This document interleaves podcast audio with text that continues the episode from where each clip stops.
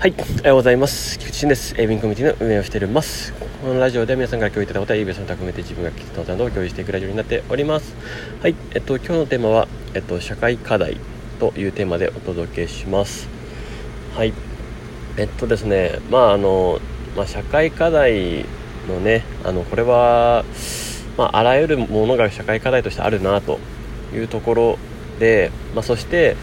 まあ、今はね eBay の部分で、えー、ここを切り取っていますけれどもまあねあの、まあ、皆さんにとってはあの目の前のこと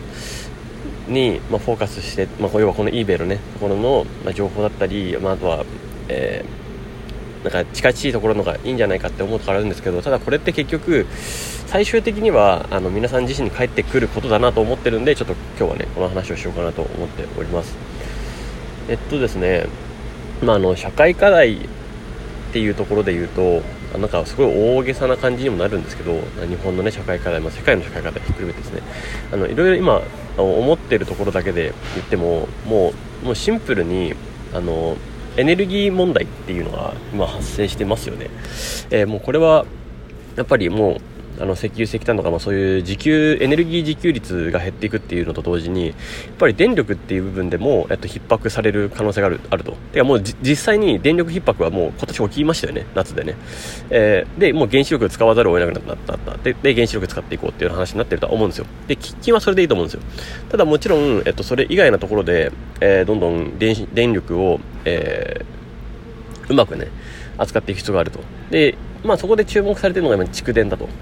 えっと、要は電気をね、貯めておくところですね。蓄電技術っていうのがやっぱり発展していけばいくほど電力を貯めておけるので、まあ、一回ね、発電したら、要は放電しちゃうから、結局、放電とか送電した、あ、送電したとり、送、送電をするときに、やっぱり放電をしてしまってなくなっちゃったりとか、まあ、そもそも蓄電できなくて放電しちゃったりとか、やっぱりそこら辺のパイプラインっていうのが、やっぱ整ってないんですよね。そうすることによってエネルギーがどんどん漏れていく。で、結果、エネルギーが枯渇していく。で、エネルギーが、エネルギーが枯渇した瞬間、うちらって生活終わるじゃないですか。もう、あの、電力終わったら終わりですよね、ぶっちゃけね。あの、携帯だって使えないわけですよ。もう今スマホ生活してる、パソコン生活してます。えー、何かね、ゲームやってます。えー、ね、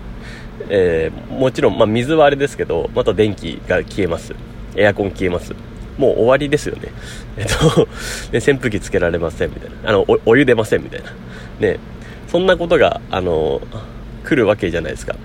まあ、いろいろそれ考えた時に、エネルギー問題って本当深刻だよなというような感じで。だからそこってやっぱ解決しなきゃいけない問題ですし、まあじゃあ、まあでも誰かが解決してくれるだろうでもいいんですけど、えっとまあね、これはある種、そういうもう問題に近しく、えー、なってきてるよと。えー、要は、なんでしょうね、あの、20年、30年後とかには、本当にもうそういう未来が待ってるよと。よまあよまあ、もうちょい先かもしれないですけど、40年かもしれないですけど、少なからず、えっと、まあ、お子さんがいる方は特にですね、あの、やっぱりその下に受け継いでいく、えー、その子たちが、やっぱ、ね、なんか私たちが人類最後にならないように、ね、あの、受け継いでいきたいですし、まあ、やっぱりね、幸せな、ね、人生を送ってほしいと思うんですよ。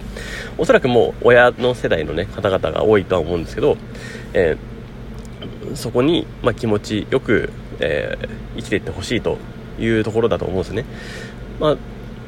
だとするんであれば、やっぱりね、あの、こういう問題って把握しておく必要があるなと思ってますし、えっと、自分の世代もう、だから自分が今30ですけど、そこら辺の世代の人なんかはもう、もう本当に直面する問題だと思いますし、で、変な話、10代、20代の人はもうほぼほぼ確実に直面する問題だと思うんですよ。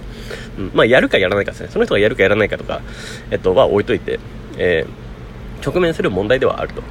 うん、で、まあ、そのエネルギーの問題があったり、まあ、あとは、まあ、それにまつわる、まあ、の教育の問題があったり、えー、ですね。えー、そういう情報いろんな各所の問題になっている部分の、まあ、情報を取ってこれるか問題ですね、ま、要は今 AI とかの、えっと、技術進化とかで、えーどういうね、えー、ものが将来、えー、不要になっていって、どういうものが残っていくのかとかっていうのも、まあ、ここはね、ある程度予測したら、まあ、わからなくもないんです見えるところは見えてくると思うんですよね。うん。で、えー、まあ、だんだんだんだん仕事も減ってったりするし、そして、え、まあ、別に働かなくてもいい場所、施設ができるとか、そういう最低ラインを作れるっていうのが、まあ、政治で行えればいい。だけれども、やっぱり貢献したい何かがあると。うん。やっぱり人なのであの誰かのために役役に立ちたいとかいろいろあると思うんですよだとしたら一番役に立てるのってあの本当若い人たちは特にここだなとは思ってますし、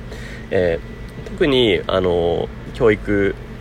ね、えー、に関わってる、まあ、小学校、小学生、まあ、幼稚園、小学生、中学生、高校生のね、お子さんがいる方なんて特にやっぱり、えー、ね、いろんな、えー、ところが関わってくるとは思うんですよ。うん。で、もちろん自分たちのね、え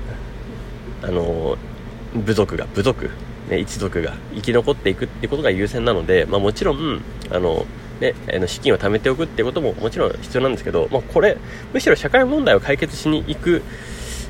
行くっていう、そういうスタンスの方が後からお金が価値がついてくるっていうことが多いので、まあ、これはこれでね、あの、非常に、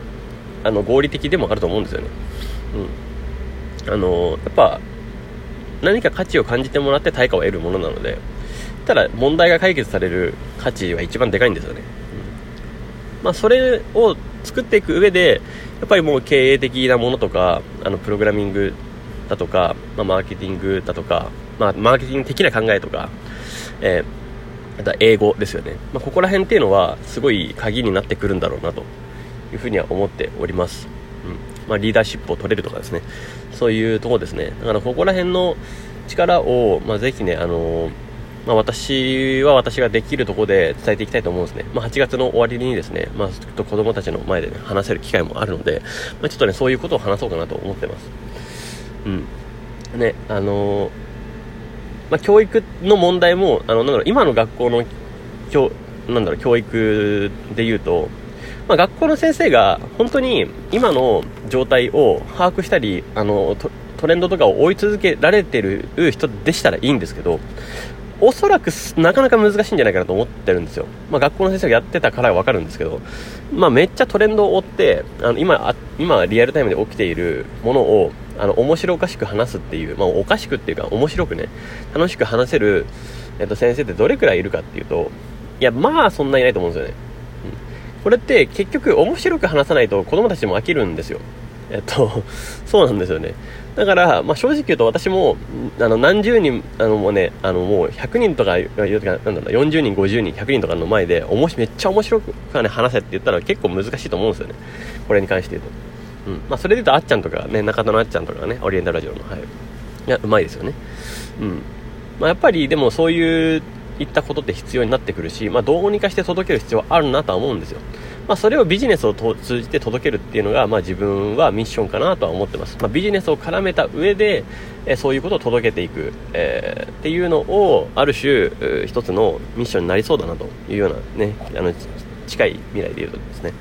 うん。まあ、そこを絡めていけたらいいんじゃないかなというふうには思っております。はい。いや、もう本当に、あの、英語だったり、プログラミングだったりっていうのは、まあ、その変な話、英語で、YouTube で英語で検索するとかって、まあ、あんましないじゃないですか。うん。でもやっぱりそこで持っていける情報が莫大なのも知りましたし、やっぱり全然違うんだなっていうのは、あの、改めて知ったので、うん。まあ、それは、えー、まあ、これから、まあ、直近で言うとプログラミングっていうのは、えー、もう、あの、データを分析するとか、AI に落とし込むだとか、データを整理するとか、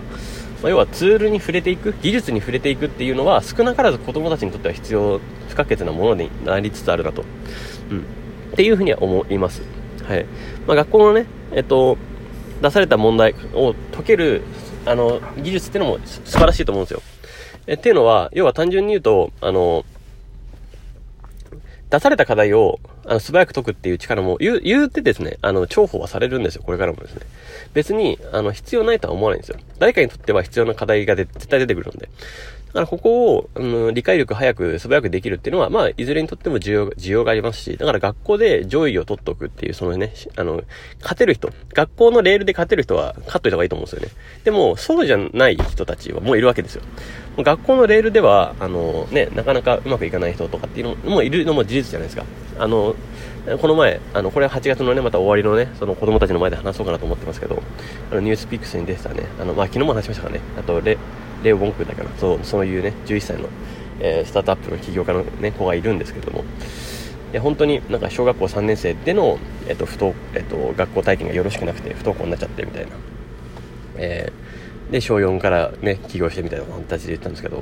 やすごいなと思ってですね。あのそのまあ、で不登校になっちゃった理由もですねやっぱりなんかその今までは自由にやらせてくれたのもなんか先生が自由に書いていいよって言ってたものが、まあ、担任の先生が変わった瞬間にいやもう黒板のものをちゃんと書きなさいみたいな。黒板の通りに書きなさいみたいな。なんか今までは自分が考えたことを書いてもよかったのになんか黒板の通りに書きなさいみたいな指示になった瞬間になんかもう嫌気が学校に嫌気がさしてあのやめちゃったらやめちゃったっていうか不登校になったらしいんですよね。なるほどなと、まあ、そういうまあ一例ですけど、まあ、もちろん全てがあれじゃないとは思いますけど、まあ、そういう子がいるわけですよね。で、えーまあ、不登ね、不登校になって、まあ、学校に適応しなくなった子はしなくなった子で、まあ、ポジティブなところもあると思うんですよ。こういうふうに、あの自分の興味を持ったところにぶち抜いていけるっていう時間ができたりいろんなことができますからね。そう。っていうところであのいろんな角度からいろんな、えー、子供たちに、まあ、可能性を示していきたいっていうのは、まあ、継続してあの啓発活動としてやっていきたいなと思いました。えー、と同時にね自分のビジネスも大きくしていくためにまあねゴリゴリ、ね、やる必要もあるので、まあ、同時進行でやっていきたいと思います。はい。ということで、えー、今日はねこのラジオはこれで終わりたいと思います。素敵な一日をお過ごしください。エビンコミチの菊池一瞬でした。ではまた。